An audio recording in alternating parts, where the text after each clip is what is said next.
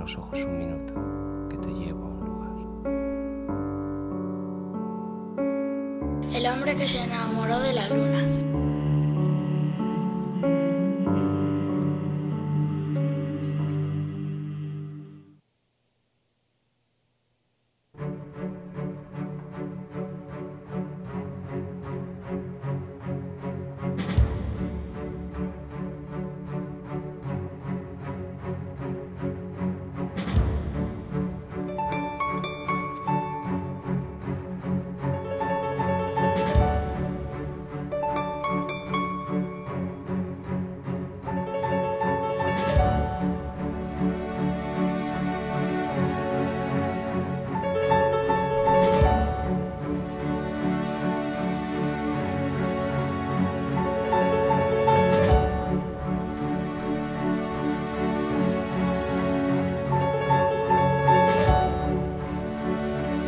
Intuir cómo funcionaba no fue igual que verlo.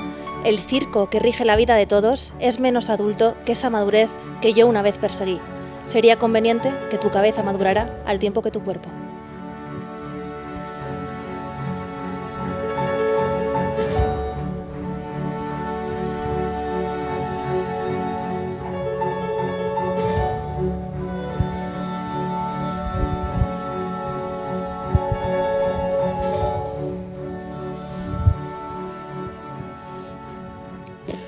Pasado unos años.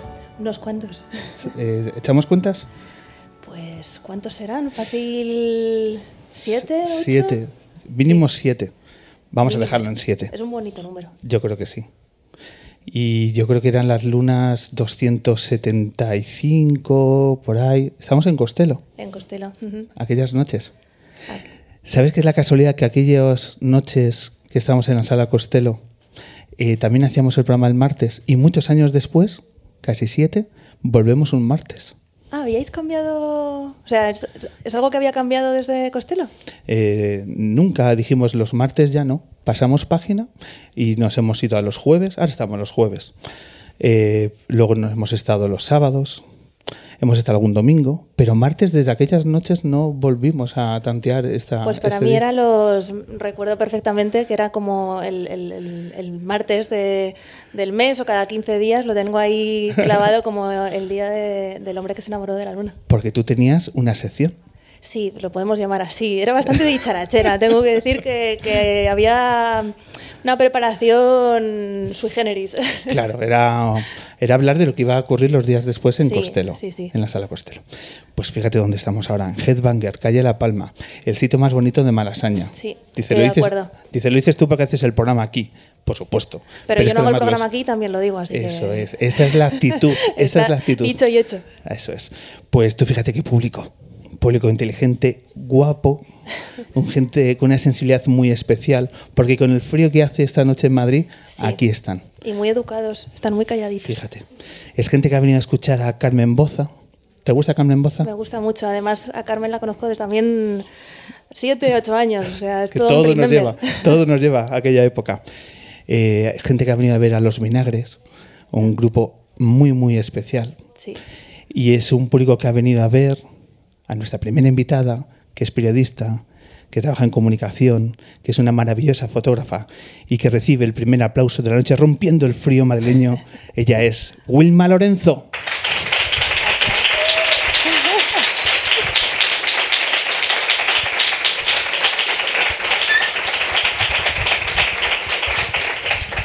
Pues bienvenida al- a tu programa de radio. Muchas gracias, un placer volver y además hacerlo en martes y después de tantos años. Eso es. Eh, es un reencuentro muy especial porque además hay muchos motivos que te siguen uniendo a- al hombre luna. eh, entre otras, todas tus facetas profesionales que rodean todas y cada una de las dimensiones de los aspectos del mundo de la cultura que nosotros eh, tocamos cada, en cada programa.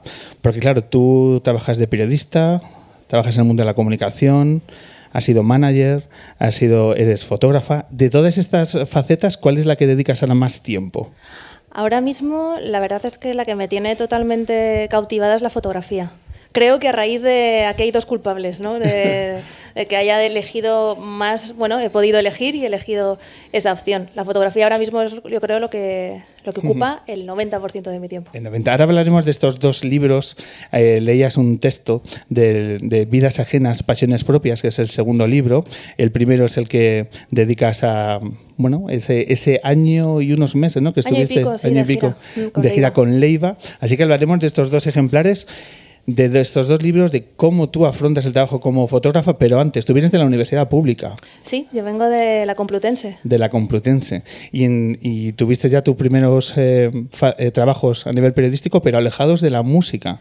Empecé el, el primer sitio donde yo em, bueno, hice mis primeras prácticas fue en la agencia F, en la radio, haciendo política nacional e internacional. O sea, no tenía absolutamente nada que ver. Me acuerdo que había que hacer el boletín cada hora y, y realmente me gustaba mucho, pero había algo que era que, em, bueno, tú tenías que seleccionar noticias y había un momento en el que tenías que cambiar, o sea, tenías que cambiar el boletín de una hora para otra. Y sucedía algo, y no es que tuvieras una sensación de alegría, pero bueno, sí de relajación de ya tengo noticia. Y me di cuenta de que hay que valer para, para hacer, eh, bueno, para hacer política nacional e internacional o, o noticiarios. ¿Te gustaría hacer política con los tiempos que corren? No. Rotundamente, no tengo ninguna, Ninguna duda. Eh, ¿Por qué la música? ¿Por qué el mundo de la cultura?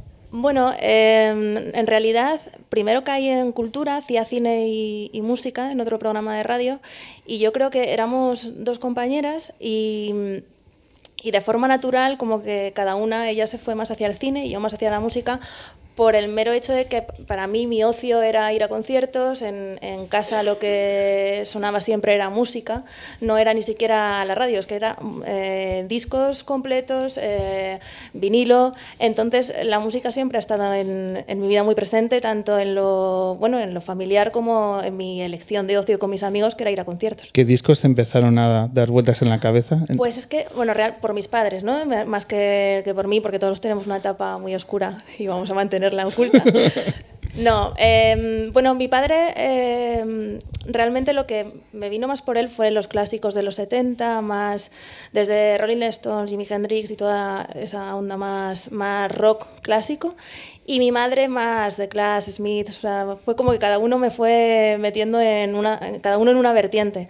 Sí es cierto que se me quedó coja la parte nacional, que fue la que yo pude descubrir un poco más tarde cuando empecé a trabajar en el mundo de la música. Claro, y que además has, eh, has vivido y has experimentado desde dentro de la parte de la industria desde diferentes ángulos, ¿no? Y que yo creo que tienes un, a tu edad una experiencia y un bagaje de, de saber al fin y al cabo las cosas buenas y las no tan buenas que se desarrollan dentro de una de la carrera de un artista. Sí, conocer un poco las- los distintos puntos de vista y además que creo que es bueno para entender también cuando estás enfrente eh, lo que se le está pasando por la cabeza a cada uno. O sea, no, no creo que siempre hay, no sé, un tira y afloja entre distintas partes, pues el periodista que quiere la entrevista, el artista que no quiere hacer entrevistas. O sea, siempre que hay como un círculo, el promotor, y bueno, he tenido la suerte de conocer todas las patas y entender un poquito mejor el funcionamiento.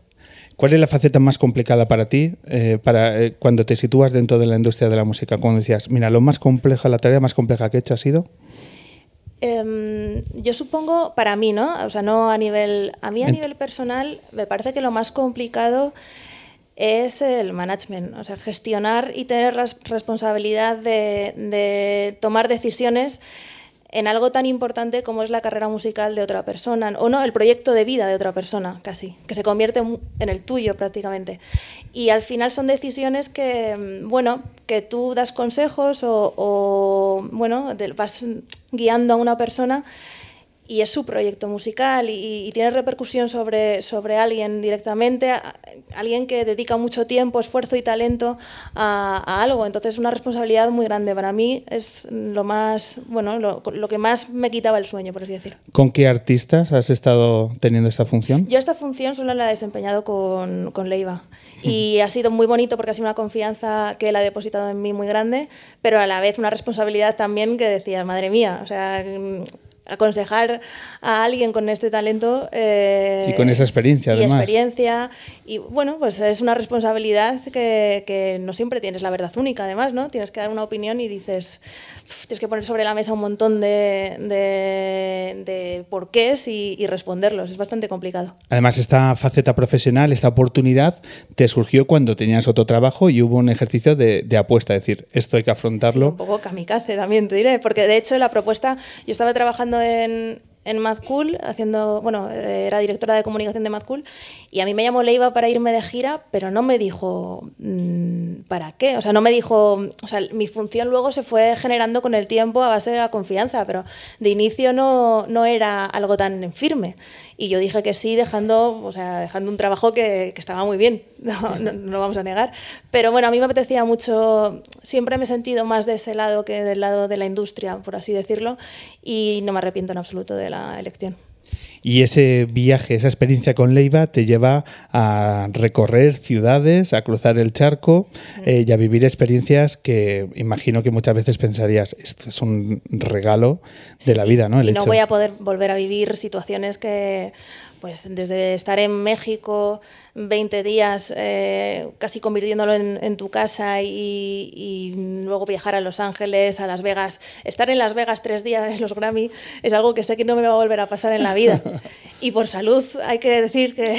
lo Afortunadamente. ¿no? Afortunadamente. Pero, pero sí, pero aparte de esos momentos que son como los más espectaculares o el Olimpia de París, como bueno, es como lo que en la foto queda mejor. En realidad había días en Salamanca, en un polígono que es que nos lo hemos pasado increíblemente bien. O sea, no hacía falta eh, estar en Las Vegas o en Los Ángeles para decir, ¡guau! Estoy flipando. Es que a veces el día que se había cancelado un concierto por la lluvia en Córdoba y luego la sensación de angustia por la gente que se iba y, y ver cómo entre ellos se apoyaban eh, es algo muy bonito de yo que tengo claro aunque ahí estuviera, no estuviera ejerciendo de periodista yo tengo la vena periodística ahí y ver cómo eso sucede y no se cuenta sino que muchas veces se piensa que cuando un artista cancela no bueno, que para él es algo sin más y, y- y ver, por ejemplo, ese momento en el que, en el que realmente eh, Leiva quería salir y hablar con, con la gente que se estaba yendo a su casa, que igual no ha venido, no era de Córdoba, que había venido de, de sabe Dios dónde. O sea, era bastante, o sea, muy interesante el, el sentirte tan bien en cualquier sitio, no solo en los sitios más espectaculares. Y tú ahí vas colocando la cámara. Sí, yo claro, yo es que desde, desde pequeña siempre he llevado la cámara encima siempre que he podido. Entonces yo, pues sí, o sea, haciendo fotos de todo todo el rato. Y enseñas a Leiva a convivir con una cámara en esos eh, momentos tan Claro, cotidianos. Eso fue una labor mm, de psicóloga importante. O sea, quiero decir, yo no llegué el primer día y, y me metí en, en el, en el camerino con todos y empecé a hacerles fotos. No, o sea, es una labor de, de ganarte la confianza, sobre todo porque a mí no me gusta hacer fotos eh, posadas, a mí me gusta que no me gusta intervenir en, en la realidad, sino más ser invisible. Si yo pudiera ser invisible para hacer fotos sería ideal porque las fotos serían mejores, porque de forma inmediata la persona se tensa, eh, deja de hacer un gesto que está haciendo o no puede retratar lo que está pasando. Entonces llegó un momento, por eso para mí, de hecho el libro yo creo que, que es lo que tiene, que de principio a fin se va viendo que las fotos del principio son no más frías, pero sí eh, a una distancia mayor y cómo la confianza que voy ganando, no solo con él, sino con todo el equipo, eh, se traduce en, bueno, en hacer fotos del momento real sin que nadie sintiera que yo estaba con la cámara. Claro.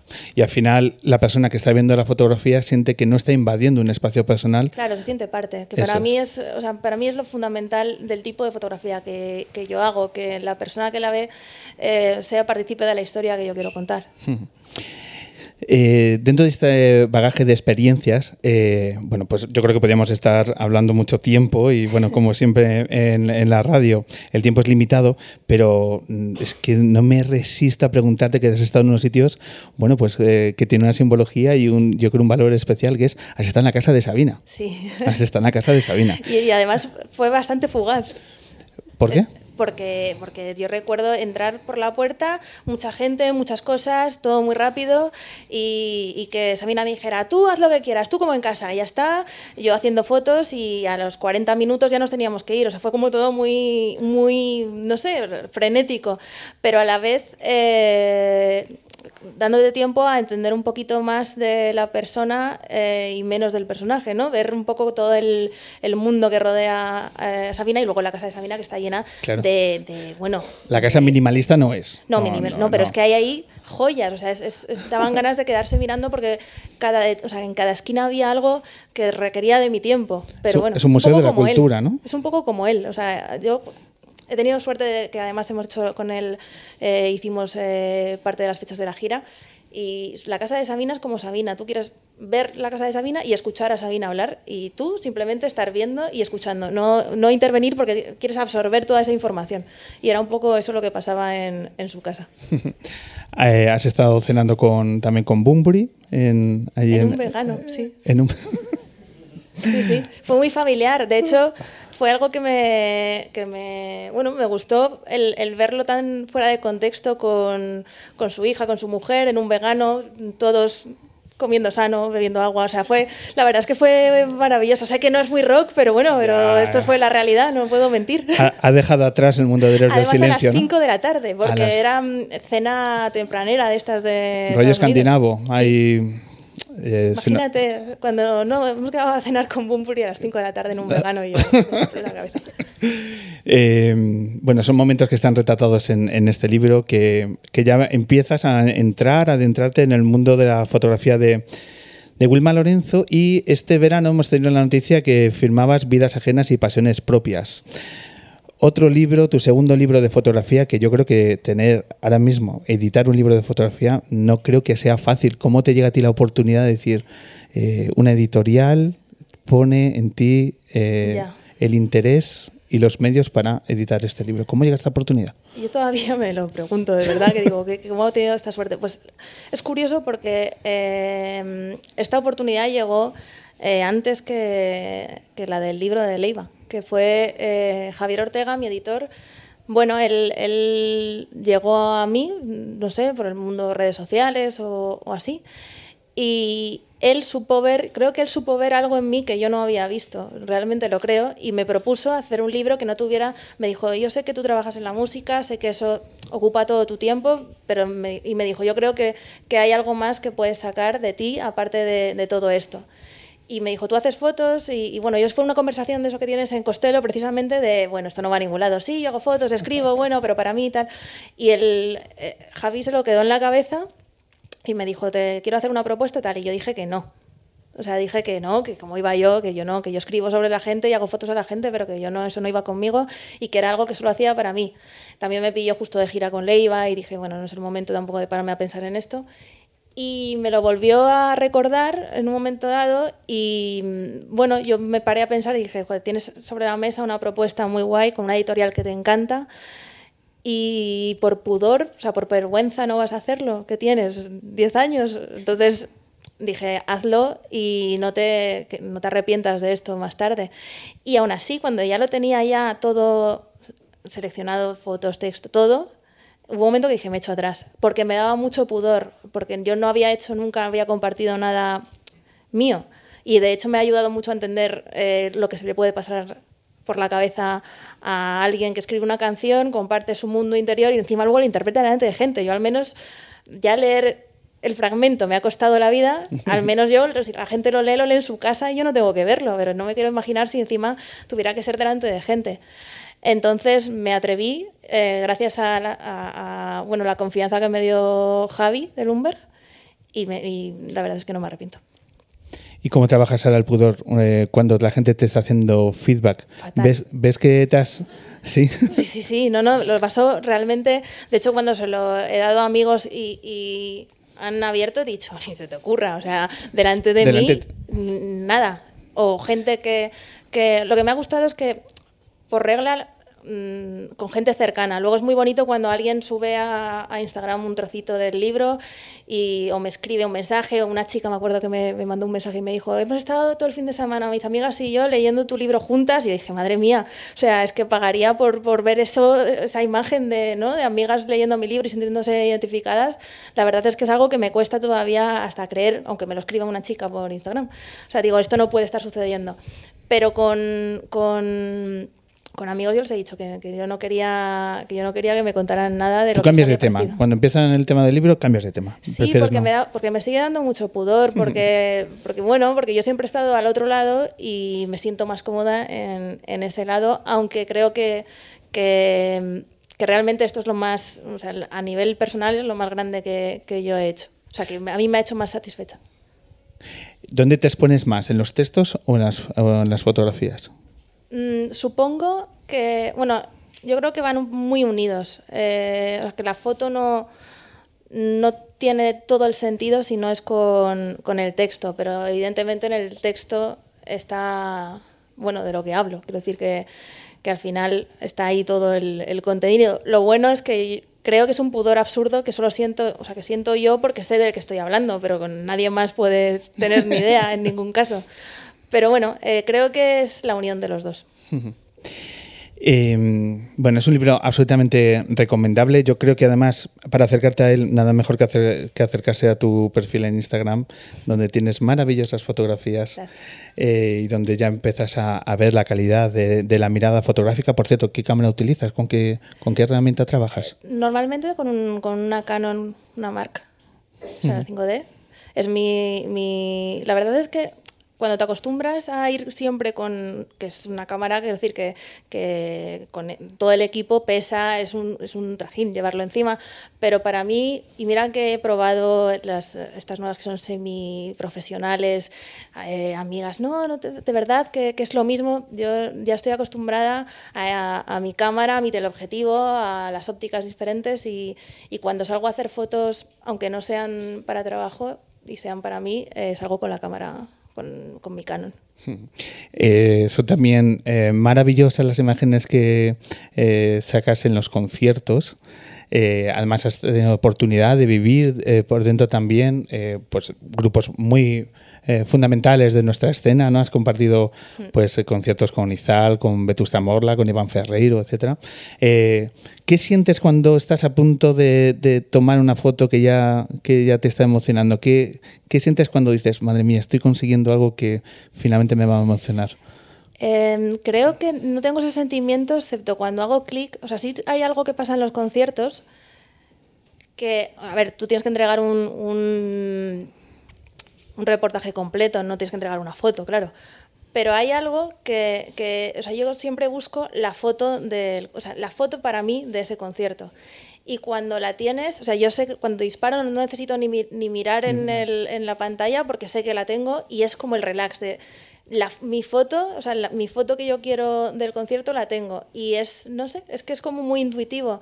Ves que está sucediendo y, y disparas y dices, la tengo y te relajas. Bueno, luego sigues, pero, pero te relajas en el sentido de, bueno, ya tengo yo algo de lo que, me- o sea, la foto que yo quiero, bueno, cómo yo quiero eh, explicar o contar lo que ha sido este concierto.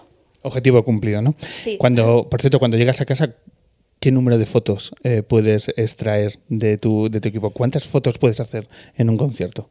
Pues en un concierto depende de muchísimas, o sea, ni te imaginas. De hecho, soy de llegar a casa y, y seleccionar en la misma noche, lo cual es una tortura horrible, pero para mí a, veces he, pro- he probado hacerlo a la mañana siguiente, que, que nada, que has dormido unas horas, tampoco pasa nada. Pero no, esa foto que yo sé que es... Necesitas sé- verla, ¿no? Yo sé Necesitas- esa, foto, esa foto la tengo que ver y editar y terminar esa misma noche. No, no, no espero a. Y si pudiera llevarme el ordenador conmigo y, y de camino, de vuelta a hacerlo, sería muchísimo más feliz. Pero mm, realmente para mí, eh, al acabar el concierto, yo tengo más o menos claro, sin, sin luego puede ser que, que se haya colado una luz que no te gusta o, o lo que sea, pero yo tengo bastante claro cuáles son las fotos que me gustan. Aunque yo dispare muchísimo por si acaso, en realidad lo hago porque soy acojonada y quiero tener material. Claro. Pero en realidad yo sé muy bien las fotos que tengo de un, de un concierto y sé... eh, bueno, que, que tengo que... Entonces llego a casa, las selecciono y, y me duermo, ahí así. Ya, ya, ya se logra día el sueño, ¿no? La verdad es que es un proceso, na- no se ve esa parte, pero es un proceso de, del cansancio, seleccionando fotos, además en dos tipos de órdenes para no agotarte y tal, y a la mañana siguiente editar. La verdad es que o sea, es casi ejercicio. Y seleccionar de cuántas fotos, finalmente, porque me he dicho, ni te imaginas, ni te imaginas cuánto es. De- Del- el- del el número de fotos. Que no, no te puedo decir, o sea, cientos, o sea, muchísimas fotos. Claro. Tú has estado ahí detrás en el backstage, además eh, eh, muy cercano de los, de los músicos, de los artistas.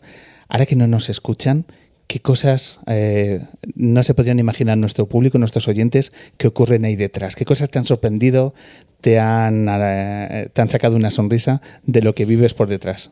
Es que cada artista es un mundo. Háblanos de ellos. Pero bueno, tampoco. Cuéntanos. Probablemente haya menos de lo que creo, creo que es mejor imaginar en este caso, al menos con los artistas que yo he convivido.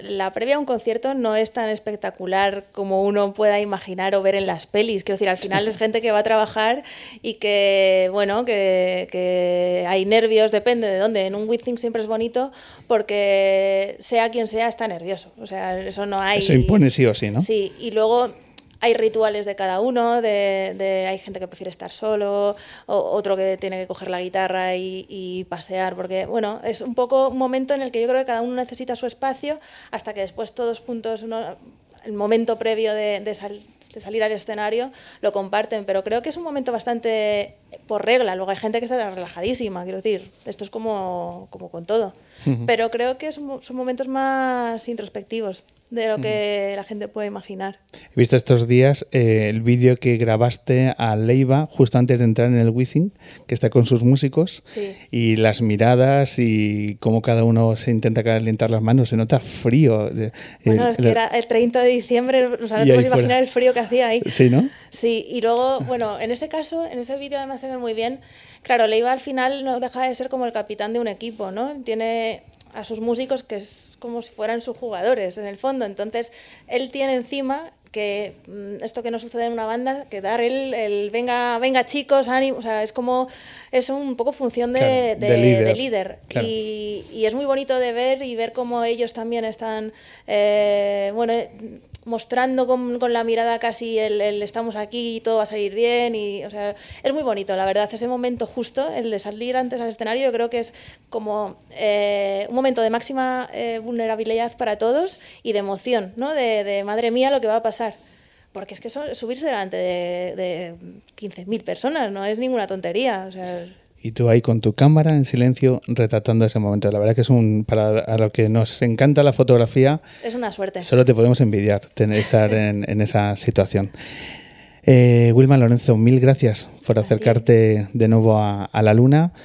No descanso de eh, recomendaros vidas ajenas, pasiones propias para que os apetezca la fotografía, los buenos textos y además un relato muy generacional.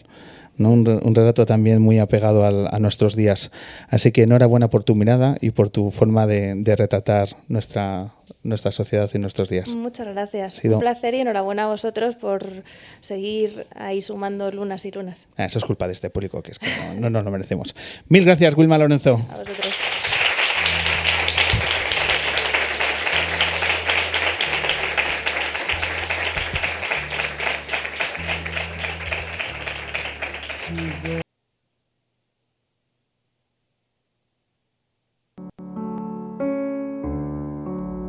Los ojos un minuto, que te llevo a un lugar. El hombre que se enamoró de la luna.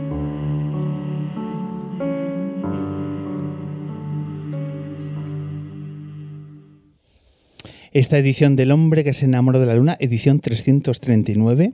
Ya sabes que nos puedes escuchar en las eh, plataformas de podcast. Estamos en iVoox, estamos en Spotify, estamos en la plataforma de Cuonda donde podéis descubrir maravillosos podcasts de diferente índole que tenéis que descubrir entrando en la página web de Cuonda. Entre todos los podcasts, ahí habita el hombre que se enamoró de la luna. Y dicho lo cual, esta noche va un poco de reencuentros. Nos hemos reencontrado con Wilma Lorenzo y nos vamos a reencontrar con una de las voces que más nos gusta, que más nos emociona en la luna. Con ella arrancamos, y seguro que se acuerda, la décima temporada lunera y nos vuelve a visitar. Y para nosotros es un verdadero placer tener de nuevo las canciones y la voz de Carmen Boza.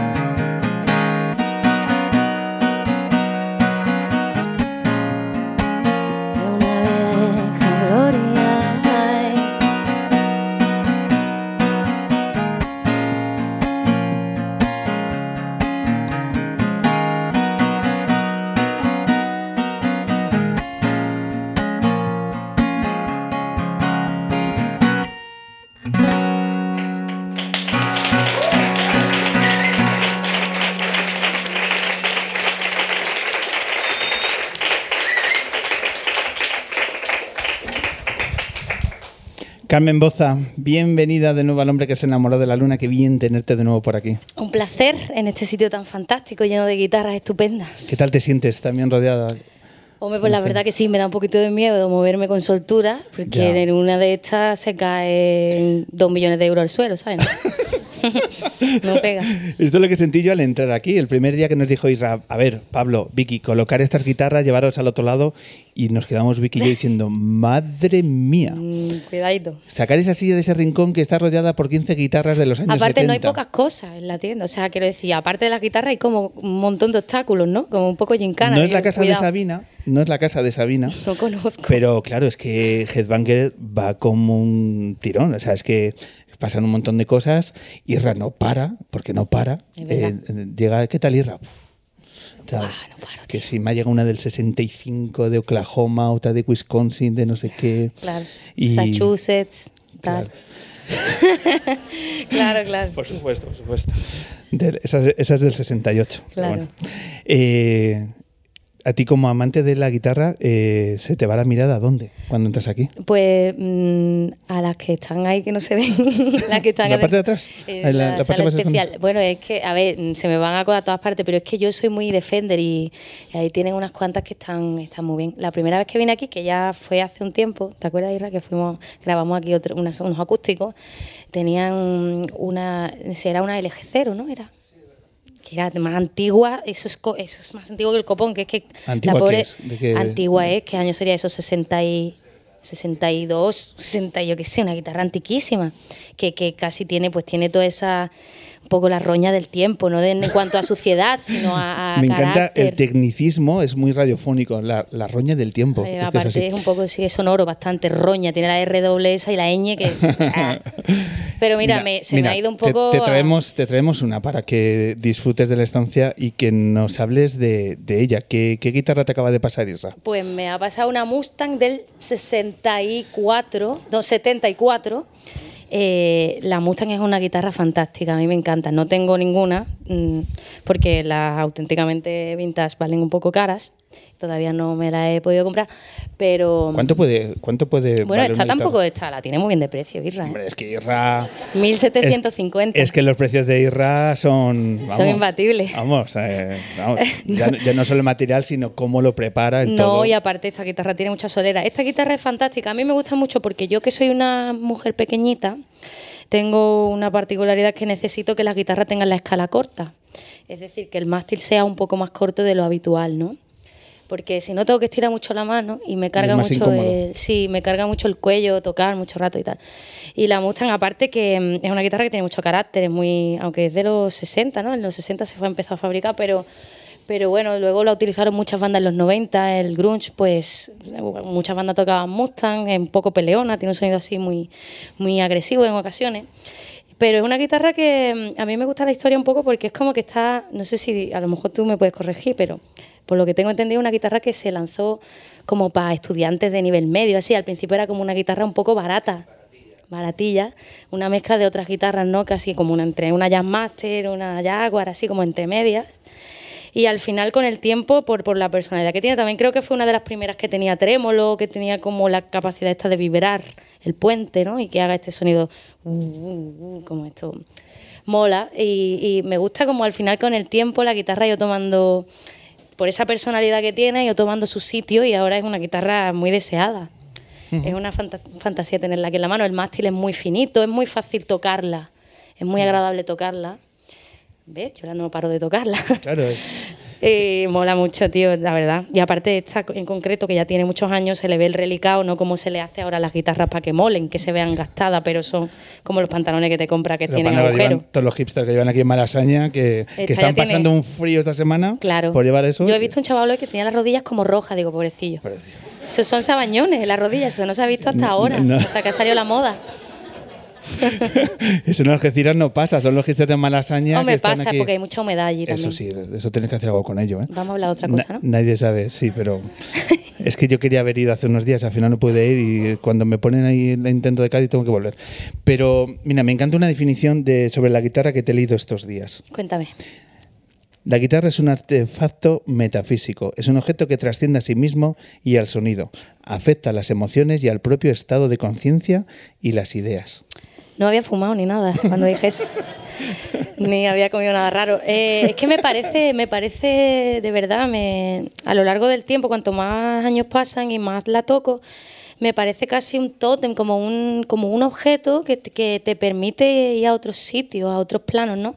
Yo siempre digo que me gusta pensar tocando la guitarra, porque pensar sin tocar la guitarra es diferente a pensar tocándola. Ah, qué bueno. Y mm, porque no solo porque estás pensando acompañada de música, sino porque en sí el hecho de ejecutar el instrumento, aunque sea un trozo de madera inerte, ¿no? Y que en sí, por sí solo, pues, pues sea una serie de materiales juntos, eh, juntados con cierta maestría, en algunos casos muchas, otros pues menos. eh, me parece que cuando una persona interactúa con, con- este objeto concretamente, o con cualquier instrumento, pero en mi caso la guitarra, ¿no? Eh, pasan cosas fantásticas que es que, que una, o sea, ¿cómo puede, yo me sigue maravillando, cómo puede una melodía o emocionarte, cómo puede un objeto inanimado llegar a trascender de esa manera y llegar a afectar a las emociones de una persona, solo tocándola, ¿no? ya, ya si, si hablamos de componer una canción y de vía este objeto llegar a concretar las emociones en, en otro objeto también intangible como es una canción, que a su vez tiene poder para afectar a la gente en el tiempo y en la distancia, no sé, me parece como cuanto menos para pensar en ello. Eh, ¿Empiezas a tocar la guitarra a qué edad? A los 14, 15 años por ahí. Sí, qui- 14, 15 años. A partir de ahí mi vida ya mm, cambió totalmente. Pero sí, también ¿Quién- por el hecho de que... Fue, ¿Quién fue el culpable de que tu vida cambiara? Porque a los 14 años imagino que hay un responsable que te pone una guitarra en la mano o no. Pues eh, fue la, la... Vale, gracias, tío. Fue la también... Si quieres, Carmen, si quieres eso también nos lo dices. Ahora yo, Así. yo me di una vuelta. Eh, fue la pareja de mi madre eh, que tenía una, una guitarra así por casa y, la, y me, la, me dijo, oye, mm, tengo esto, ¿la quieres? Tal. Y yo no había tocado nunca, pero bueno, pues me entretuve un poco ahí, pero al poco me compré una chunga, una Stag LP 120, no pesaba nada, para lo mal que sonaba, tío. Madre mía, estaba llena, no sé qué estaba llena de piedras a lo mejor. Eh, pero bueno, lo que en realidad lo que hizo que empezara a tocar fue un poco mm, la, la- imagen así super mainstream que me, yo descubría, vi un vídeo que era Complicated de Abril Lavigne ahí con su monopatín y su guitarra y su corbata. Y yo quería ser ella, tío, y quería tocar con esa onda, quería hacer además tiene un primer álbum que se llama Let Go, que es fantástico, lleno de canciones muy buenas que componía ella además, y yo quería ser ella, tío, y empecé a tocar y a darle duro. Y mi vida cambió, digo, porque es que mm, empecé a tener miedo de hacer cosas que la in- que pudiera en peligro la integridad de mis manos y mis dedos. Dejé de hacer todo lo que pudiera romperme una mano, un dedo, pudiera evitar que tocara la guitarra. Qué bueno. Mm. 20 años, eh, casi 20 años después, eh, Un poquito menos, ¿eh? poquito menos, eh, enfatizado en el casi. Vale, vale. ¿Cuánto tiempo le dedicas al día a tocar la guitarra? ¿Tocas todos los días? Mm, casi todo. Casi bueno, todo. a lo mejor hay días que me pego entero viajando y no puedo, pero porque estoy a lo mejor en un tren y, y no la- a la gente le sienta raro. Luego la gente habla por teléfono en cualquier momento y te tienes que aguantar, pero tocar la guitarra no sé. No, No está bien visto, ¿no? Todavía. Pero sí, toco todos los días. Intento tocar todos los días un rato porque además creo, considero en mi paja esta metafísica mental, de, espiritual con la guitarra, considero que es una relación que se tiene que, cu- que cultivar. Igual que si quieres tener una relación de calidad con una persona, tienes que cuidarla más o menos todos los días y mantener un contacto y una conversación. Y yo quiero estar fresca, quiero que esa relación con la guitarra esté fresca, entonces la toco y la ejercito todos los días, más allá de por mantenerme flex o mantenerme en forma con ella, porque yo no soy muy de tocar mucho así para allá y para acá, sino para, mm, para que nos, no- nos reconozcamos pronto, ¿sabes? Que no, que no haya mucha distancia. ¿Y cómo uno mejora, cómo uno experimenta, cómo uno investiga? Pues una investiga mm, tocando, es que no hay otra, vamos, no hay otra manera. O sea, si de vez en cuando pues puede intentar encontrar a lo mejor, yo qué sé, investigar sobre afinaciones alternativas o algunos artilugios, por ejemplo, uno que precisamente me compré aquí, porque era el único sitio donde lo encontré, el Spider Capo, que me compré aquí hace unos años, los primeros que lo tenían, que es una especie de cejilla un poco friki, que tiene seis palanquitas, es decir, para pisar selectivamente unas cuerdas y otras no, no como una cejilla de, de pinza que te pisa todas las cuerdas a la vez, ¿no? Entonces, bueno, pues puede un poco investigar por ahí. Para mí es la manera más interesante de, de investigar el instrumento partiendo de la propia experiencia de una. Y luego también, hombre, pues si de pronto hay un tema que te flipa, tiene una sonoridad que tal, creo que también es muy interesante. em, tratar de llegar a eso sin hacer el truco de mirar el tap, sin mirar, sin buscar los acordes, sacarlo tú. Sacarlo tú. Mm. Creo que es bueno para entrenar el oído y para entrenar la manera en que tú te relacionas con el instrumento, cómo llegas, cómo accedes a las cosas. Bueno, pues qué, qué, interesante, mientras estás en este ejercicio de investigar, de seguir ensayando los viajes, la promo y demás, pasan los días del calendario y ya está cerca el día 21 de diciembre. Sí, señor. 21 de diciembre, ¿por qué remarcamos esa fecha? ¿Qué va a ocurrir ese día, Carmen? Porque el fin de gira de mi último disco, La Caja Negra, eh, ha sido una gira de más de un año y medio sobre lo cual estoy reflexionando porque me parece que ya un año y medio está de gira mucho tiempo, en los tiempos que corren, pero bueno, eso es da para otro día, para otra charla. eh, será un concierto en el que ya cerraré la gira y mm, bueno, toco en la Riviera, que para mí es como, bueno, es un hito porque la Riviera es una sala con mucho con mucha solera, con mucha historia, es muy grande también. Y yo que empecé colgando vídeos en YouTube mmm, y que he recorrido un montón de aventuras y catastróficas desdichas, eh, pues me parece fan fantasía casi poder cerrar una gira de, un disco ahí, un, disco que autoproducido, que ha costado mucho trabajo sacar adelante, después de estar en una multi, de irme de tal, o sea, llegar a ese sitio donde, donde toca gente, digamos que de alguna manera profesionaliza, le da un, una chapita de, ok, estás en el camino, ¿no? Eh, llegar a la Riviera para cerrar este disco es un lujazo. Es un lujazo. Los días antes, eh, ¿qué emociones van a despertarse? Cierto miedo, nervios, emoción. Eh, ¿Se duerme bien antes de una noche como la del 21 de diciembre? ¿Cómo crees que va a ser esa noche? Es que la verdad es que, es que yo es la primera vez que me enfrento a una cosa así. Yo siempre, o sea, la primera vez que me enfrento a un fin de gira, aunque haya terminado, digamos, de girar el disco anterior, otras veces o tal, yo siempre he estado tocando eh, y cuando no estado tocando, pues no estado tocando. O sea, quiere decir, el momento de decir es el fin de gira. ¿El fin de gira qué es? Pues una cosa nueva para mí. Entonces no sé cómo me voy a sentir. Seguramente tenga nervios. Estaba escuchando a Wilma hablar de, de lo que sucede antes de un concierto, ¿no? De esa energía que hay antes de ponerte, de subirte al escenario, de, de esa vulnerabilidad y, y la entendía súper bien. Y por un momento me ha transportado como a ese momento en el futuro y me ha agobiado un montón porque yo estoy muy tranquila ahora mismo. Pero he dicho, hostia puta, que voy a estar allí antes de salir. Pablo, no me agobies. Mierda, joder, ¿no? Me he puesto nerviosa de pronto. Me he puesto nervioso yo. Y... O sea, me he puesto nerviosa, pero. Ya, es que, es que, de verdad, es que yo no sé cómo se hace, pero esos minutos antes, o sea, no sé cómo, cómo pueden ser las reacciones ante. ¿Cuánta gente cambia en la Riviera? Dos mil y pico. Dos mil y pico. Yo no sé. Eh, si Son se, mucha gente, da igual, aunque sean mil gente, o aunque sean 500. Correcto, pero gente. una noche en la Riviera y demás, que, que es un poco proyectando en un ejercicio de empatía en 21 de diciembre o cualquier otra fecha de que los artistas salís ante ese volumen de público, noches que son, pues no hay que negarlo, más especiales que otras. Y dices, ¿cómo manejo esta situación a la que nunca me he enfrentado? Y de pronto, cuando, no sé, me, me proyecto ahí, digo, ostras, tengo que tocar ante 2.000 personas y tengo las manos frías. Sí, pasa muchas veces. Claro. ¿Qué se hace ante eso? Yo tomo chupito. ¿Qué quiere que te diga? Pero, o sea. Irra la botella, que ya sabes, de, la, la, de Ariel. Uno, uno, verá, verá. No vamos no, a equivocarnos. Ariel pidió dos, pero nosotros podemos uno. A ver, no, pero ya en serio, sí. eh, en sí no creo que es la cantidad lo que impone, es como la, la sensación, el peso ese de, de decir, esta gente viene aquí a verme porque cree que yo tengo algo que decirles ojalá tenga algo que decirle, ojalá tenga algo valioso que darle esta noche, ¿no? El respeto ese yo creo que es lo que impone, pero pasa igual, aunque una tira de oficio ya y se acostumbra un poco al hecho de salir y ver las caras y ver una serie de caras, da igual que sean 50 como son aquí o 100 o, o da igual que sean 2000, es que creo que es la misma más o menos sensación, obviamente la previa, la preparatoria, cuando es un concierto grande, pues como que te vas haciendo más la idea y un poco te impone, pero pero yo mmm, siempre trato de conectarme con lo mismo, haya poca gente o haya mucha gente, que es con, la, con el sitio ese de donde yo saco lo que creo que esa gente viene a buscar, como es ese sitio que es casi como bueno, como, como el, el, atrio, como el sitio, lo que, el sitio donde está lo, lo, valioso, el sitio santo, donde está la crema, la grasa, ¿sabes? Donde sí. está lo, lo que la gente necesita esa noche.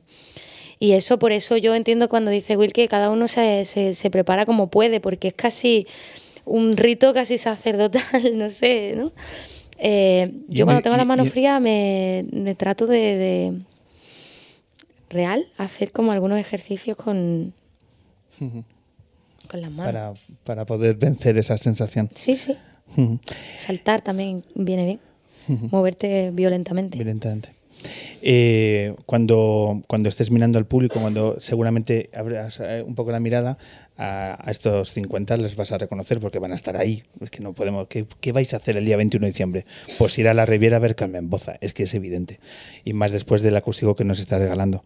El día después, Carmen, Prometo hablar menos, ¿eh? el día después, que, ¿cómo te planteas el, el 2020? ¿Cierras gira y cerrar gira qué supone el día después? Espero que una resaca, muy importante, la verdad.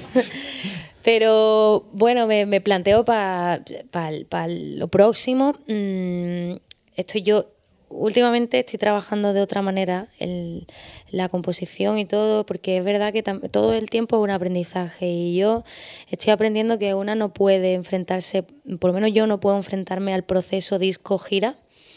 eh, acabando, o sea, centrándome totalmente. mm, Es verdad que en, parte casi no te queda tiempo para hacer otra cosa, pero no puedo terminar la gira y ya tener la urgencia de tener que componer para el siguiente disco, sino que estoy tratando de integrarlo todo en un, en un modo de vivir, por así decirlo, estar girando y estar mm, escribiendo, ¿no?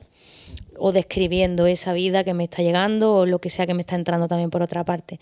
Entonces, para el año que viene ya tengo mucho material ahí. Mm, No creo que lo voy a publicar en forma de disco porque me gustaría trabajar el siguiente álbum desde un sitio más conceptual. Estoy ahora muy flipada con, con Lynch y con muchos cineastas así muy frikis y no puedo evitar la, la interferencia que eso tiene en mi cabeza. Entonces me gustaría reflejar eso en un álbum un poco más conceptual que trate sobre algunas ideas concretas que yo veo reflejadas en ciertas cosas y no los expresa por ahora mejor. Pero mm, el año que viene pues creo que publicaré algunas canciones, también me permitiré el lujo de, haciéndolo fuera del contexto disco, mm, transitar a otros estilos así más, un poco más hetero- heterogéneos, así más, más distintos entre sí, que a lo mejor no tendrían cabida dentro de un álbum. Estoy produciendo mucho en casa, soy una bedroom producer ahora, que se lleva mucho eso. Y bueno, estoy feliz, estoy investigando mucho. Ya es que tengo una edad que me da igual un poco todo, ¿sabes? Y eso es la libertad. Hacerse vieja, ¿no? Sí. Más o menos. Se llama la madurez. Aquí en Malasaña lo llamamos así, ¿sabes? Bueno, pues benditas interferencias, Carmen, que benditas eh, trabajo, investigación y demás que nos hacen disfrutar de tus canciones. Como ya sabes que nosotros somos muy fans de Carmen Boza, así que nada que decirte que te ayudaremos a llenar la Riviera Sí, venid todos y todas. y si quieres que te ayudemos a que el día siguiente tengas resaca, ahí está el público lunero también, ¿vale? Con nuestros invitados para, para ayudar y sumar en la causa. Hombre, 21 Vale. de diciembre ya el cuerpo está pre- predispuesto a un poco el jaleo, ¿no? Efectivamente. Una valla flamenca. ¿Sabes lo que te digo, no? Lo que nos pidas, lo que nos pidas, ahí estaremos. Así que mil gracias y deseando volver a escuchar tus canciones. Así que, ¿qué te apetece eh, tocar ahora?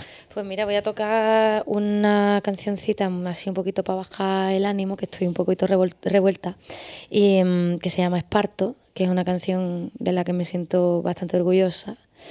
Y luego voy a cerrar con una distopía hecha canción que se titula Gran Hermano. ¿Qué te parece? Inmejorable plan. Estupendo. Muchas gracias. A ti.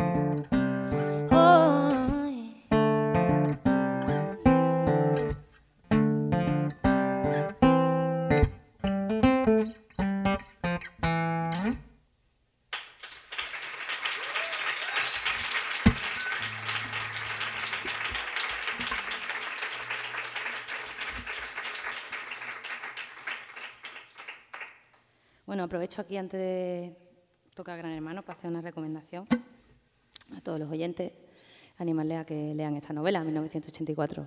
Eh, importantísimo que la lean para que sean mejores personas. Vamos ya.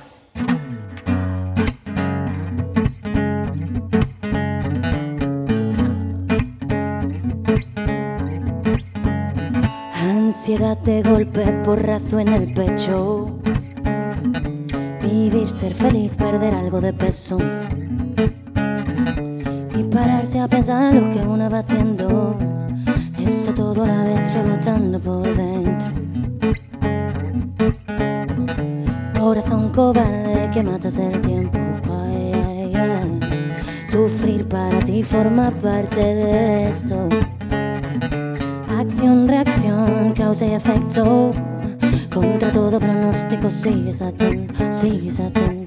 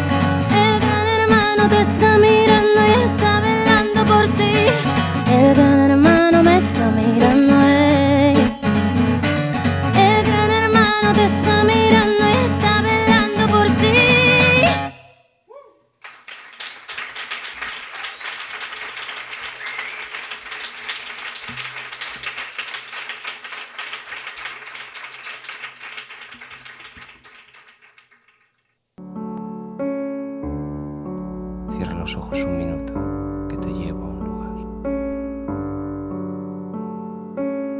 El hombre que se enamoró de la luna.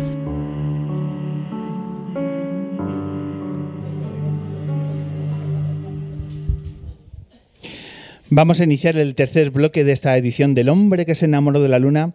Ya sabéis, el programa cultural con público en directo que realizamos desde la tienda de guitarras Headbanger. Eh, llevamos meses diciendo, porque yo soy un mandado en esto, y me decía eh, mi compañera Becky Cantos, la fotógrafa Rebeca Mallorca, tenemos que llevar a la luna los vinagres, los vinagres a la luna. Y yo solo puedo obedecer las eh, decisiones del equipo femenino del Hombre Luna, así que es un verdadero placer descubrir y también disfrutar, porque hoy están aquí en la Luna 339, los vinagres.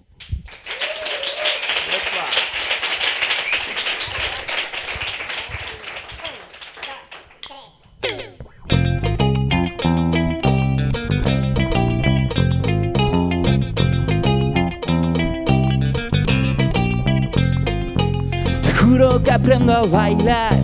El vuelo te voy a cambiar. A ti. Si juegas te dejo ganar pa' que te quedes conmigo.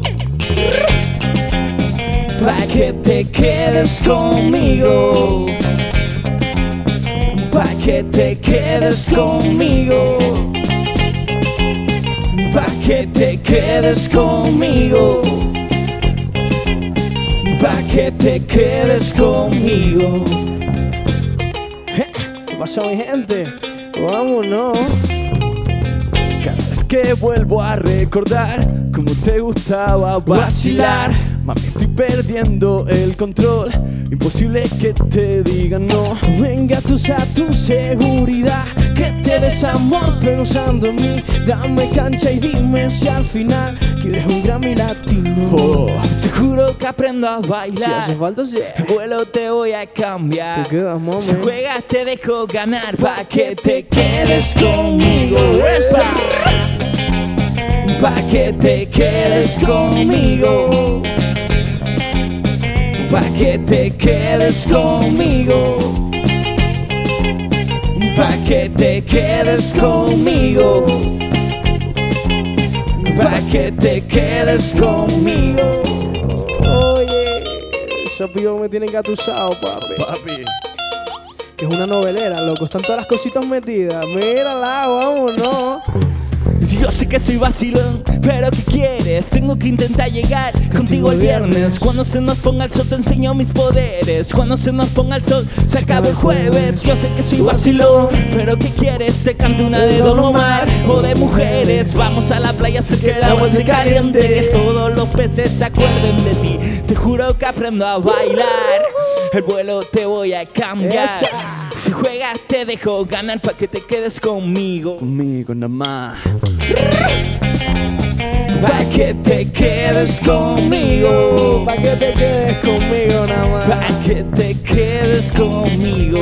Y te juro que aprendo a bailar. Pa' que te quedes Y conmigo. un avión yo no voy a coger nunca más. Pa' que te quedes conmigo. Pa' que te quedes conmigo. Conmigo, conmigo, mamá. Pa' que te quedes conmigo. Te dedico todo mi Pa' Instagram. que te quedes conmigo. Conmigo no te falta de nada, Pa' mamá. que te quedes conmigo. Gracias, mi gente.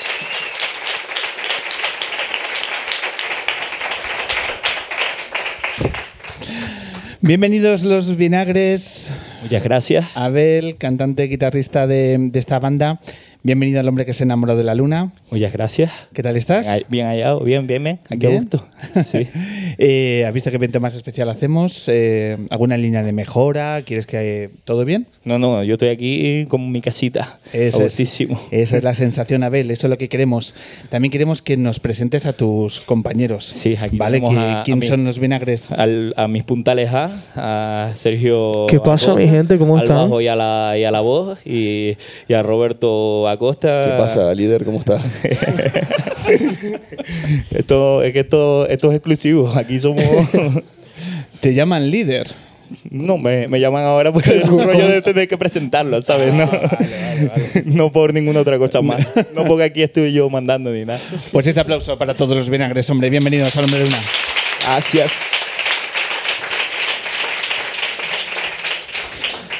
Bueno, eh, antes Carmen Boza tenía una guitarra eh, también durante la entrevista y, Abel también te ve con la tuya. Eh, como aquí no paramos de aprender de música, ¿qué, qué guitarra eléctrica tienes? Pues esto es una Fender Jazzmaster japonesa. De, la, de las buenas, de la, porque hay de las que salen buenas y de las que salen malas. Y, y Y tú apostas- apostaste por las No- buenas. No, aposté por la buena, me cuadró la buena. Eso es una lotería, pero sí. sí, sí. Desde cuando eh, Fender tenía la fábrica allí en Japón y, y nada, y salían, salían baratas. Y así que aproveché.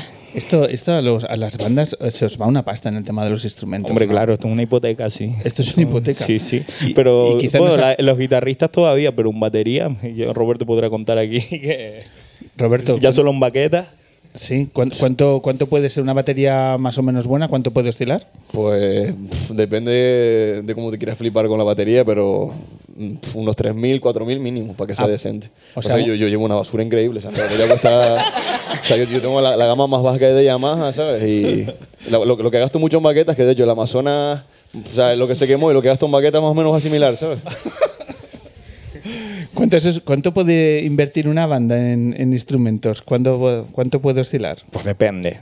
Depende, ¿sabes? Hay algunos que, pues, que te pueden ahí ir con el equipo de, de la vida o, o ir ahí con, con cartón pluma, ¿sabes? Y tirar para adelante con eso.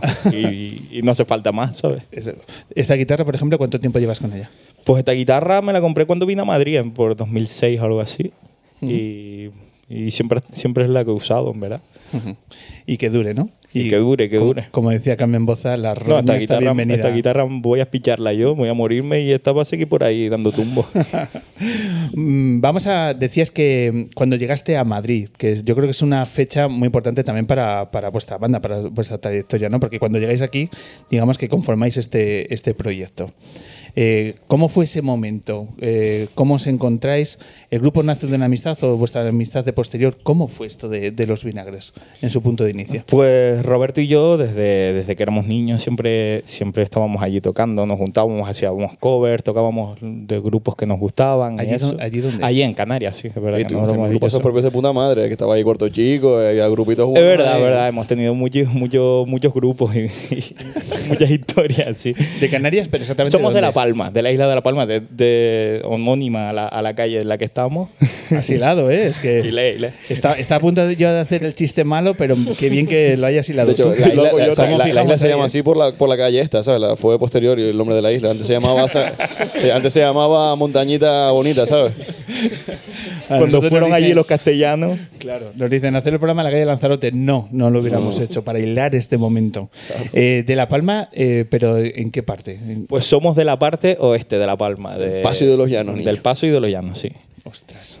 Y, y allí cómo llegáis al mundo de la música. ¿Cómo era la cultura musical en vuestra adolescencia? Yo empecé tocando música folclórica, Isa, Folías y todo eso de allí de Canarias y... ¿Cómo has dicho, perdona? Eh, música folclórica, que son Isa, Folías... Folías. Sí, eh, ese, Es que ese- aquí ese no. género. Yo hago la- Claro. este programa lo hago para aprender. Rollo los abandeños y toda esa peña. Ahora te he entendido mejor. Exacto. y y, eh, esa cultura musical, eh, eh, pues no, era algo común en, en los adolescentes. Hay un movimiento ahí musical. eh, es que en ¿cómo verdad un poco empezamos... Sergio también empezó así, ¿no? Sí, mm, nosotros y yo creo que la mayoría de gente que empieza a tocar allí viene como de tradición familiar empezar con la música folclórica. Aparte, allí en Canarias todo el mundo toca, ¿sabes? Todo, le- tú le das una guitarra allí a cualquiera y te canta un tema, así se te ponen los pelos de punta. Es un rollo. Bueno. Sí, de hecho hay un dicho allí que es que cuando en la cola del paro se juntan más de tres personas, nace un grupo de música, ¿sabes? Y estamos son hechos reales, ¿eh? Sí. Allí. Son datos objetivos. Sí, ¿no? sí, sí, de verdad. uno una huira, otro un bajo y otro trompeta, te hace uno que está de merengue. un Allí se la grupazo, puta olla, tío. El Ministerio de Trabajo cada mes dice el número de parados y además el número de grupos musicales total. La cosa que es se han el- probado. el- Eso, otra el cosa no, pero overbooking grupo de sí orquesta. Oye, pues da envidia el hecho de, ¿no? de que la música esté tan en la calle, ¿no? Súper Y- arraigada, tío. Claro, Nos viene así como de la cultura familiar, de nuestros bisabuelos emigraban a Venezuela, a Cuba, y luego volvían con todo empapados de toda esa cultura de música latina y tal. Entonces de ahí nos viene un poco toda esa raíz latina de la música que hay allí. De- Así que muy guay, la verdad. Claro, y cuando digo envidia es que esto no se ve en nuestra ciudad. O sea, no es fácil provocar que los chavales de la ciudad de Madrid se acerquen de una forma tan espontánea, ya no solo a la cultura, sino a la música, ¿no? Y que, y que tengáis esa posibilidad. ¿A día de hoy se sigue manteniendo? O sea, ¿era de vuestros tiempos o, o se sigue, esa realidad eh, se sigue estableciendo? Sí, nosotros tenemos mucho, lo- o sea, celebramos mucho lo que son las romerías y eso, siempre comiendo, bebiendo vino, de allí, de hecho, ahí en, la, en, en los viñedos de la gente y siempre nos, nos ponemos allí a cantar, nos juntamos cuatro o cinco y vamos cantando ahí, pues, es que hay mucha, muchas canciones que son como de, de medio de risa y eso, ¿sabes? Sí, De- con de el el vacilón está El puesto vacilón, siempre. Con el vacilón, Sí. ¿sabes? ¿Y, ¿Y por qué Madrid? ¿Por qué decidís eh, llegar aquí? Pues eh, por, por cuestiones de para estudiar y eso nada más. No, no tenía nada que ver con la música y eso. O sea, que yo nunca me imaginaba, me, me habría imaginado estarme recorriendo la, la península, ni mucho menos pues, para tocar, ¿sabes? Es que allí no tenemos universidad, entonces cuando acabas bachiller tienes o que irte a otra isla, de nuestra isla en concreto, o irte a Madrid. Entonces las personas así un poco más ambiciosas vinimos aquí. Es lo que tiene, niño. Pero a lo mejor podríamos haber acabado en cualquier sitio. En Tenerife allí, cagando plata. hicisteis no un máster en diplomacia, por lo que veo. ¿no? A los, a los de la laguna que le den por culo, ¿no? Vais a ir a Tenerife vosotros, ¿no? hombre? Tenerife que me coman los huevos. ¿Qué tal? Pudiendo ir a Headbanger, vais a ir vosotros a- Claro, a, claro. a- claro, eso es- son apuestas que salen bien. En ese momento es una incertidumbre, pero, pero oye, ¿os trata bien Madrid? ¿Eh? ¿Os trata bien Madrid? Sí, claro sí, por sí. eso Es llevamos nuestra segunda tiempo. casa. Sí. Estamos gozando aquí, la verdad es que sí. Oye, Ya oye, el acento no se va, ¿eh? Oye, Ya os veo, ¿eh? aquí ya os se veo. queda pegado aquí como... Es que no, nos retroalimentamos también. También, Además, estamos todo el día juntos, acabamos, ya no nos entienden ni en Canarias, ¿sabes? Ay, Dios mío. Ojo que nuestro público es tan permeable que se van a ir con vuestro acento y, y- y van a O sea, gozar a lo largo todos nuestros, o sea, todos nuestros amigos aquí hablan como nosotros, ¿eh? es al revés. Claro. O sea, todo, Sí, tío. todo. Hasta Pero Maldonado ya habla como nosotros también ya. El, el en pibe cuestión aquí. de semanas, además. Sí, sí, todos ya dicen, papá, ¿qué pasó, mi niño? ¿Cómo está? Vamos a echar una garimba, tal. Y es como, Si se ven una clase rápida de jerga eh, canaria. ¿qué venga. quieres saber? Lo peor. Lo peor, em- empujar los manices, pibe. Eso es turbio. No traduzca, no traduzca. No No, traduzca. no lo pida. Eh, bueno, luego no lo decís. eh, o sea, a tu, pare- esa- cuando tengas a tu pareja, le dices, mira, te voy a empujar los manices por donde quiera que pises. Y después a ver qué te dice. Vale. Hay algún canario por aquí, ¿no? Alguno más que otro hay. por aquí. Si canario, entenderá. Y aunque lo hayan, no lo van a decir. Bueno. Bajando un nivel, ¿qué, qué cosas podemos mañana llegar al trabajo y lucirnos con nuestra cultura canaria? ¿Qué, Eh, qué- qué nos podéis? Por ejemplo, lo- a los cajones los llamamos gavetas, por ejemplo. Las cholas, Las cholas, que ¿Qué son, son las las chanclas. Chanclas. Eh, como ir con ese, la- esa pachorrita por ahí, como tranquilito, mi niño. Tampoco, ¿sabes? Con la Eso, calma. es- eso necesitamos en esta ciudad. ¿eh? Claro, que aquí Eso- van muy acelerados, tío. Pero no te imaginas, ¿eh? A veces te levantas a las 8 tal, vas ahí por la calle y ves a la gente pitando y dices, ¿qué dices? Eso- eso sí me lo han pegado Me faltan mí, dos ¿eh? horas y media para levantarme. Estate un tranquilo. que vienen los vinagres, ¿no? Que, hombre, esto- vosotros cruzáis las calles a vuestro ritmo, no, Claro, no tío, que pone... Que va, que va. A mí, a mí me lo han pegado. Yo voy pidiendo paso por ahí. Luego, en verdad, somos los tres unos putos acelerados, que vamos para todos lados corriendo. O sea, somos canarios acelerados. Yo me tío. estaba tirando el rollo. la. Pero yo qué sé. perdón, papi, perdón. Y luego cuando llegáis allí, eh, ¿se os nota el acento madrileño? Qué va. ¿Decís el es que por allí o...? No, no, tenemos a la gente contenta allí con eso. Sí, ¿no? Porque allí si, si se te escapa un vosotros o alguna cosa de esta, te linchan, ¿eh? Te, te miran con lupa, ¿eh? Eso está más, ahí, más vigilado que el carajo, muchacho. Ah, sí, ¿no? hay, hay policía del canario por ahí, ¿sabes? Vale que vengáis a Madrid, pero tenéis que mantener bien supuesto. el, el- Por nuestro bien. por vuestro bien. Oye, ¿qué tal le va a los vinagres? Estamos cerrando ya el 2019 y creo que ha sido un año donde tenéis que estar más que satisfechos. De loco, de De- loco. Hicimos un montón de bolos, llevamos desde, desde noviembre, desde octubre del año pasado girando por ahí. Hemos noventa y pico bolos, hemos contado. Por ahí es todo el país. Sí, sí, sí. Repetimos ciudades y todo. que- sí. Porque se, Se nos, acabaron. Se nos acabaron. Se nos acabaron, Se nos acabaron. Por lo que sea.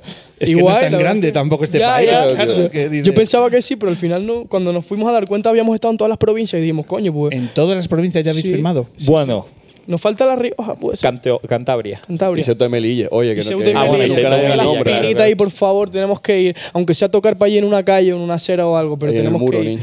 Sí. Y Cantabria, eso debe ser fácil. Ya, pero por lo que sea no ha cuadrado, no sé.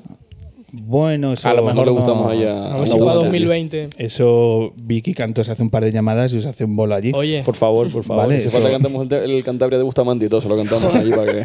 No lo sabemos, no lo sabemos. Oye, ¿y en Madrid qué tal os va? Bien. O sea, como los conciertos y demás, ¿cómo, cómo notáis el feedback de- del público en vuestros directos aquí en Madrid? pues bien, vamos a ver ahora porque tocamos el 7 de marzo, hace ya un añito por ahí que no tocamos, ¿no? Hace tiempo. Y tenemos un montón de ganas porque al final es como tocar en casa, ¿sabes? Eso es. Y yo, pues es una verbena que tenemos, le tenemos muchas ganas de afrontarla, la verdad. ¿Qué es una verbena? Una verbena son nuestros conciertos, lo que pasa es que los llamamos así, porque somos así de bastos. Es como, no sé, a nosotros nos gusta como mucho el vacilón y esas cosas, y tocar así como divertidos, interactuamos mucho con el público, ¿sabes? Nos gusta crear como una especie de fiesta, ¿sabes? Entonces lo llamamos verbena. Le cogimos como esa jerga y lo llamamos así. Claro, es que allí en. Canarias, desde que se juntan seis y hay uno cantando ya es verbena, ¿sabes? Así que es como Es el- un pitote bueno de esto. Un de- pitote, bueno, ahí lo entendemos, ahí lo entendemos mejor. Claro, porque para entender vuestro universo musical también hay que aprender lo que es el rock volcánico. Para los ¿Qué? no iniciados, ¿qué es el rock volcánico? Pues el rock volcánico, tío, al final cuando empezamos así un poquito más a tocar por ahí y tal, la gente siempre, la gente tiene como la manía de ponerle etiquetas a todo. Eh, no sé por qué, pero siempre tiene como esa manía. Y a nosotros la verdad es que nos, nos ponían un montón de etiquetas súper variopintas, o sea, cada una de su madre y de su padre. O sea, nos comparaban con Metallica y nos comparaban con la orquesta Guamampi de La Gomera, ¿sabes? O sea, como un rollo como muy raro. Entonces, nosotros de repente nos pusimos a, a mirar todas las influencias que habíamos tenido durante toda nuestra vida, desde el rock más clásico de los 60, 70, 80, hasta toda la música cubana y toda la música latina, el merengue, la salsa, todas las cosas que habíamos escuchado de pequeños por nuestros padres, por nuestros abuelos, por todo esto que, había- hablábamos antes. Entonces nos dábamos cuenta que lo que nosotros tocábamos y creábamos era como un poco un potaje de todas esas cosas. Y lo definimos como rock volcánico porque al final, como a- veníamos de las islas y tal, dijimos, joder, pues yo qué sé, todo el rock que hemos escuchado con toda la música latina y tal, pues pum, rock volcánico. Nos gustó y se la colamos a la gente y por ahí... adentro, se la comieron todos, se la comieron todos. Y ahora lo llaman así, pero bueno. Vamos a ver, ¿a favor de rock volcánico como... ¿Sí? Sí. ¿Votos a favor? Pues ya está. Sí, ese no, ¿eh? pitote bueno, hombre.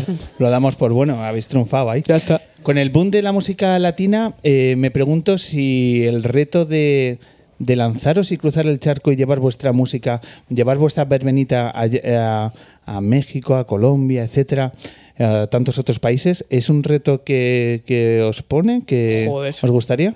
Lo intentamos, pero no nos... Bueno, se puede contar un poco después del aire. Sí, sí, cuéntalo, cuéntalo. Íbamos a ir a. Chicago, pero pasó unos percances que no nos dejaron entrar a Estados Unidos. Entonces que nos quedamos con las ganas este año, pero a ver si este año va- va- va- vamos a... Para el que viene vamos a ir con más seguro, ganas. Vamos, seguro, seguro. Quiero, vamos a- quiero reparar que son percances que no habéis podido entrar en Bueno, Chile. cosa una que- movida con las visas. Llegamos allí Sí, y nos vino la, la típica policía que, pes- que pesa 250 y pico kilos y nos metió allí como en la frontera y nos dijo, señores, no no, se vistan que no van. Y nos mandaron para España otra vez.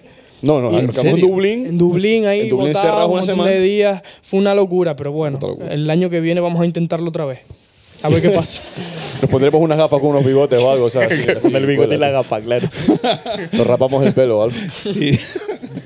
Me dame que vía Nueva York lo vais a intentar, ¿no? Vais a, vais a cambiar, ¿no? El- Sí, Vamos a ver qué pasa, a ver por dónde salimos, pero ir iremos seguro porque Si yo- no, ya probamos, nadando, ya probamos con el barco. Porque Claro, hay que. Ahora que está de moda, ¿no? De utilizar esa- esas grandes rutas. Eh, como Greta. ahora, que, ahora que se mide todo y que las escuchas puedes eh, saber eh, cuánta gente te está escuchando desde cualquier país, ¿se os escucha desde. ¿Habéis, ¿habéis examinado esos datos? Yo, yo el otro día miré en Spotify y flipé un poco porque había gente como en Afganistán, en Yugoslo- Yugoslavia, ¿sabes? Sí, no, como muy el, raros. el segundo país más escuchado es México. O sea, que tenemos, segundo o sea, tenemos. España, de hecho es Madrid y México. O sea, es como la- la- la- los sitios donde más nos oyen. Madrid, México, Afganistán. Luego Afganistán, sí. En Afganistán habían dos, ¿eh? también hay que decir. A mí, a- a mí lo que, a, mí Muchas lo que, a gracias. mí lo que me duele es que Canarias está a tomar por culo para abajo, ¿sabes? Como cabrones, escúchenos ahí, ¿sabes? Nos escuchan más, nos escuchan más en México que en Canarias, tío. ¿Cuánta gente os escucha en La Palma? Yo qué sé, ¿Tres? por ahí, no, más, pero, pero bastante menos, ¿sabes? Como Los tres que han conseguido trabajo ya no están en la, en la Claro, seguro que son tres palmeros que están en Madrid, seguro, ¿sabes? Pasa que tiene puesto en Facebook que son de los llanos y, le, ¿sabes?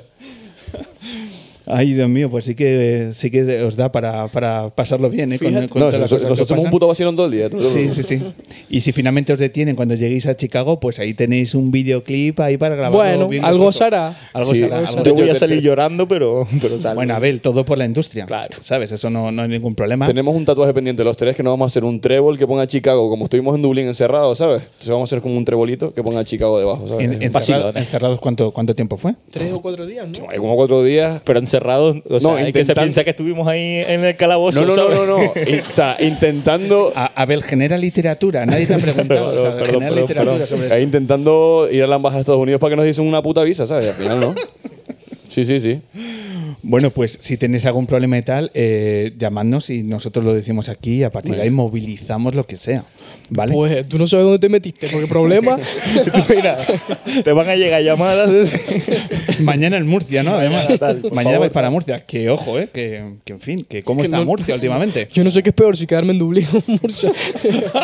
A mí Murcia me encanta, ¿eh? Digo, aquí no me meto. Porque gozar, gozar en la Murcia actual. Mm, Y ahí lo dejamos, ahí lo dejamos. Pero bueno, vamos a dejarlo y sa- eh, sacamos el podcast después del concierto, ¿no? De Vale, Murcia. Va, vale, perfecto. Vale, vale, vale, guay. Bueno, eh, la cita en Madrid es en la Sala El Sol, Sí. 7 de marzo. Sí. Vale, eh, minutos antes, estamos hablando de la liturgia de los músicos cuando van a subirse al escenario. Los vinagres tiene que, ese momento tiene que ser muy, Sí. muy particular. ¿Cómo sois justo en el momento? Pues nos de ponemos, subiros? nos ponemos súper nerviosos, Sí, en realidad. Y nos damos siempre un beso. Si nos da Siempre. como mucho respeto todo, nos damos así como un besito, nos damos Siempre. cariño, en plan de, bueno, pase lo que pase, seguimos siendo amiguitos, seguimos siendo hermanos. Vamos a intentar defender esto para adelante. Y, eh, Qué y así. tierno todo. Claro, claro. Sí, sí, so- so- es que después somos súper somos súper cariñosos, tío, Claro. que no nos ve. Ya, es que quizá los vinagres anticipa una textura Agria. que luego Que va, no que lo es. No. No, que eso es más un capuchino luego, ¿no? Que- Sí. ¿no? Somos dulcitos. Somos dulcitos, sí. ¿Quién se pone más ¿Quién se pone más nervioso de los tres? Depende del día. Depende del día. En la sala del sol, ¿quién se va a poner más nervioso? ¿Quién anticipáis? Que realmente tampoco nos ponemos tan, tan nerviosos. Yo sino- me cago, tío, te lo juro. ¿Qué va? ¿Sí? Sí, sí, sí. Lo que pasa es que lo disimulo bien, pero me cago, me cago. ¿Y qué Yo haces para disimularlo? Nada, me quedo tranquilito en una esquina, me cojo una birra y me la bebo y ya está. La procesión va por dentro. Sí, ¿no? Cada uno lo mastica como, como Claro, puede. claro. ¿En qué concierto habéis estado más nerviosos diciendo, madre mía, lo que tenemos delante? Yo es siempre en Canarias. O sea, Sí, tío, luego por ahí, tío. pero en Canarias, tío, que de repente, yo qué sé, ves a, tu- a tus abuelos ahí delante, que están ahí, ah, el niño con lo de la música, tal. que no sé, ¿sabes? Y entonces de repente sales a tocar ahí, ves a tu familia, a tu abuelo, a tu madre, tal, y dices, hostia, tal. Como la cague ahora, a ver, qué, a ver cómo defiendo yo esto otro año más, ¿sabes? Entonces, Que no me hagan Ven- ven para retomar- acá a grabar, ¿no? claro, claro. Que no me hagan retomar la carrera de administración de empresas, ¿no? Eso que, pa- que para eso viniste a Madrid, en realidad. Eso, ¿eh? Bueno, pues eh, vamos a estar el día 7 de marzo. Es que no nos paran de s- salir planes aquí ah, para seguir a nuestros invitados. Así que 7 de marzo en el sol. Allí estará Los Vinagres y, y bueno, pues para gozar, una verbenita, rock volcánico, ya tenemos toda la jerga. Pasarlo bien. Así Todo. que a pasarlo bien. Yo nos haríamos para allí. Pues ha sido, ha sido un placer eh, charlar con vosotros y conoceros y además de disfrutar de dos canciones más. ¿Qué os apetece tocar ahora? Vamos a tocar una piecita de, del disco del año pasado de los volcanes que se llama Sácate los colmillos. Y a ver, para que se la perren, si quieren bailarlo, pues aquí estamos dispuestos a, a marcarles el ritmo.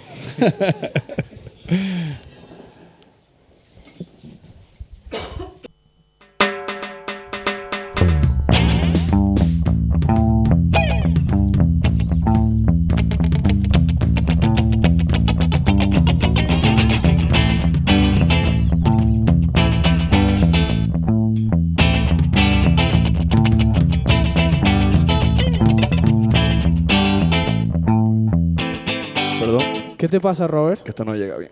Pues vamos a ver si llega. Vamos a ver qué pasa. Joder. Es que llevo una Problema. claqueta y si no la escucho no podemos seguir el, hazla el con la boca, Robert. diría a mí. Beatbox. Mi gente, el directo es así. Canarios vamos tranquilitos, ya lo dijimos antes, ¿sabes? La cosa de No, la sí calle. que Hay, no que- hay que tenemos, tener calmita, hay que tener calmita, ¿eh? El que tenga prisa que se vaya. Y tranquilito, relajados, mi gente. Parece que sí.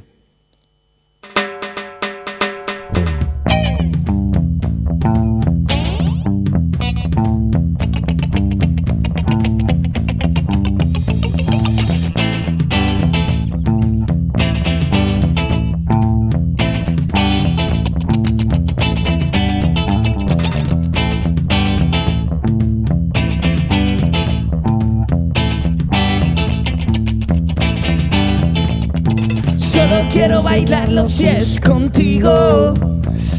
Solo quieres bailarlo si es conmigo. Vamos a darle fuerte, sácate los colmillos. Quiero sacarle brillo a tus pitillos. Y yo no, no quiero parar. Si tu ombligo me tapa la vista, hay solución. Puedo parar. Pero páralo, papi. Bueno, Vámonos.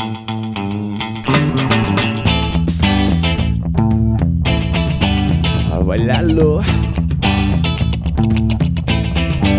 Vámonos. Solo quiero bailarlo si es contigo. Solo quieres bailarlo si es conmigo. Vamos a darle fuerte, sácate los colmillos. Vamos a molestar a tus vecinos. Y yo no, oh, no puedo parar. ¿Qué? Si tu ombligo me tapa la vista, no hay solución. Oh, no quiero parar. Pero páralo, papi.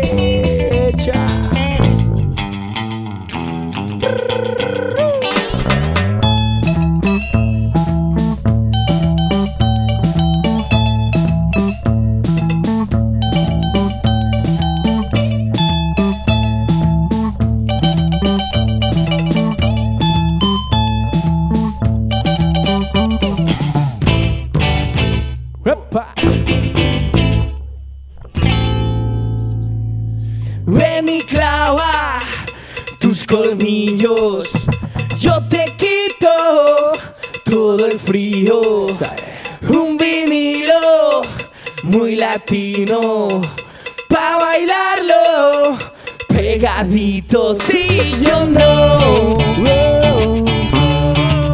no quiero parar. Si tu ombligo me tapa la vista, no hay solución. No quiero parar. Pero páralo, va. Si tu ombligo me tapa la vista, no hay solución. No quiero parar. Te llevé a la cocina y no fue para cocinar. Ven a bailar. Ven a bailar. Gracias.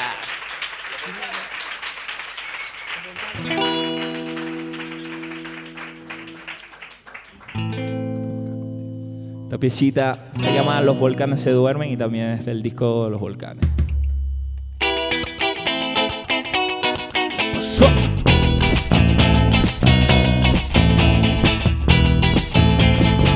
Eres como el cristal, una droga caliente. No te quiero dejar, soy adicto a tenerte.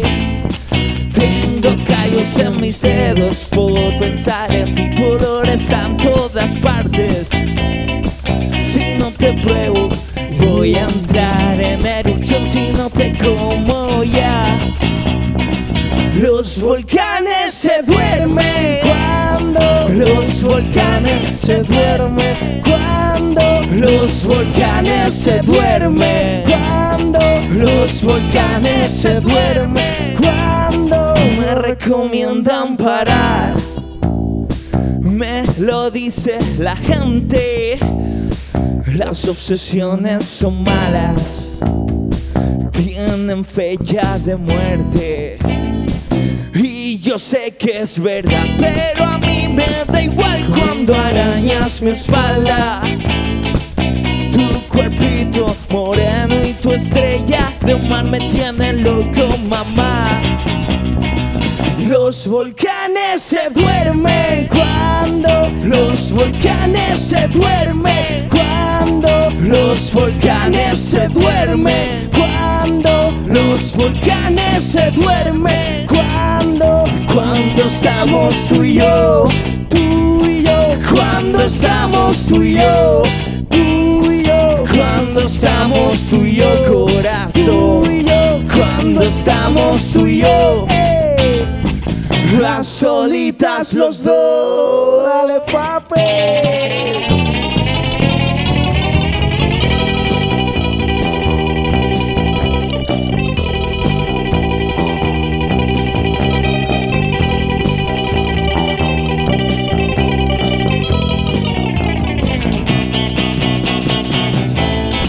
estoy seguro de si es para siempre. No tengo claro si lo hago bien. Pero yo, pero yo, solo yo soy adicto a tenerte. Y cuando estamos solitos los dos, los volcanes se duermen. Los volcanes se duermen. Los volcanes se duermen. Los volcanes se duermen. Cuando estamos tú y yo, los volcanes, eres como el cristal. Se duermen. Una droga caliente. No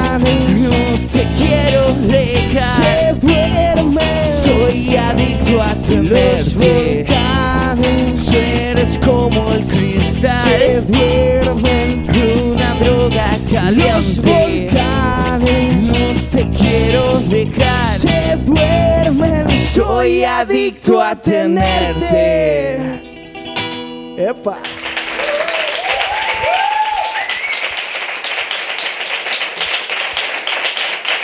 Gracias. Bueno, pues qué maravilla, qué maravilla eh, crear una verbena como esta en, en la luna. Mil gracias, los vinagres, por traeros vuestras canciones aquí. Un verdadero placer. A todos Muchas ustedes, gracias. un placer, mi gente.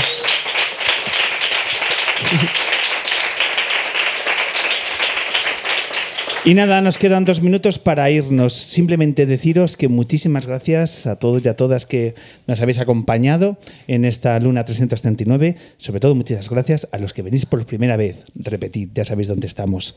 Eh, dar las gracias a los invitados que nos han hecho cabalgar a través de la mirada de Wilma Lorenzo y de las guitarras de Carmen Boza y los vinagres.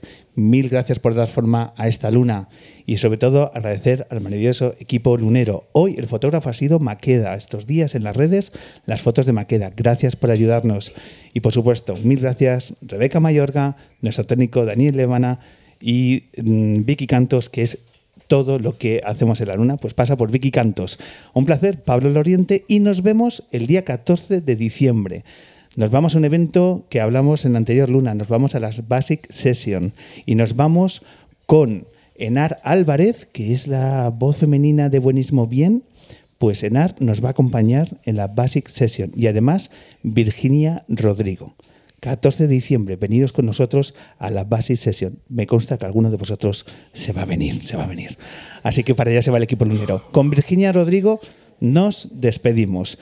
Mil gracias. Ha sido la última luna del año aquí en Headbanger. Isra, de nuevo, mil gracias por acoger estos micrófonos aquí. Ha sido un verdadero placer. Eh, feliz todo y ya sabéis dónde estamos. Un placer, Pablo Loriente. Nos vemos.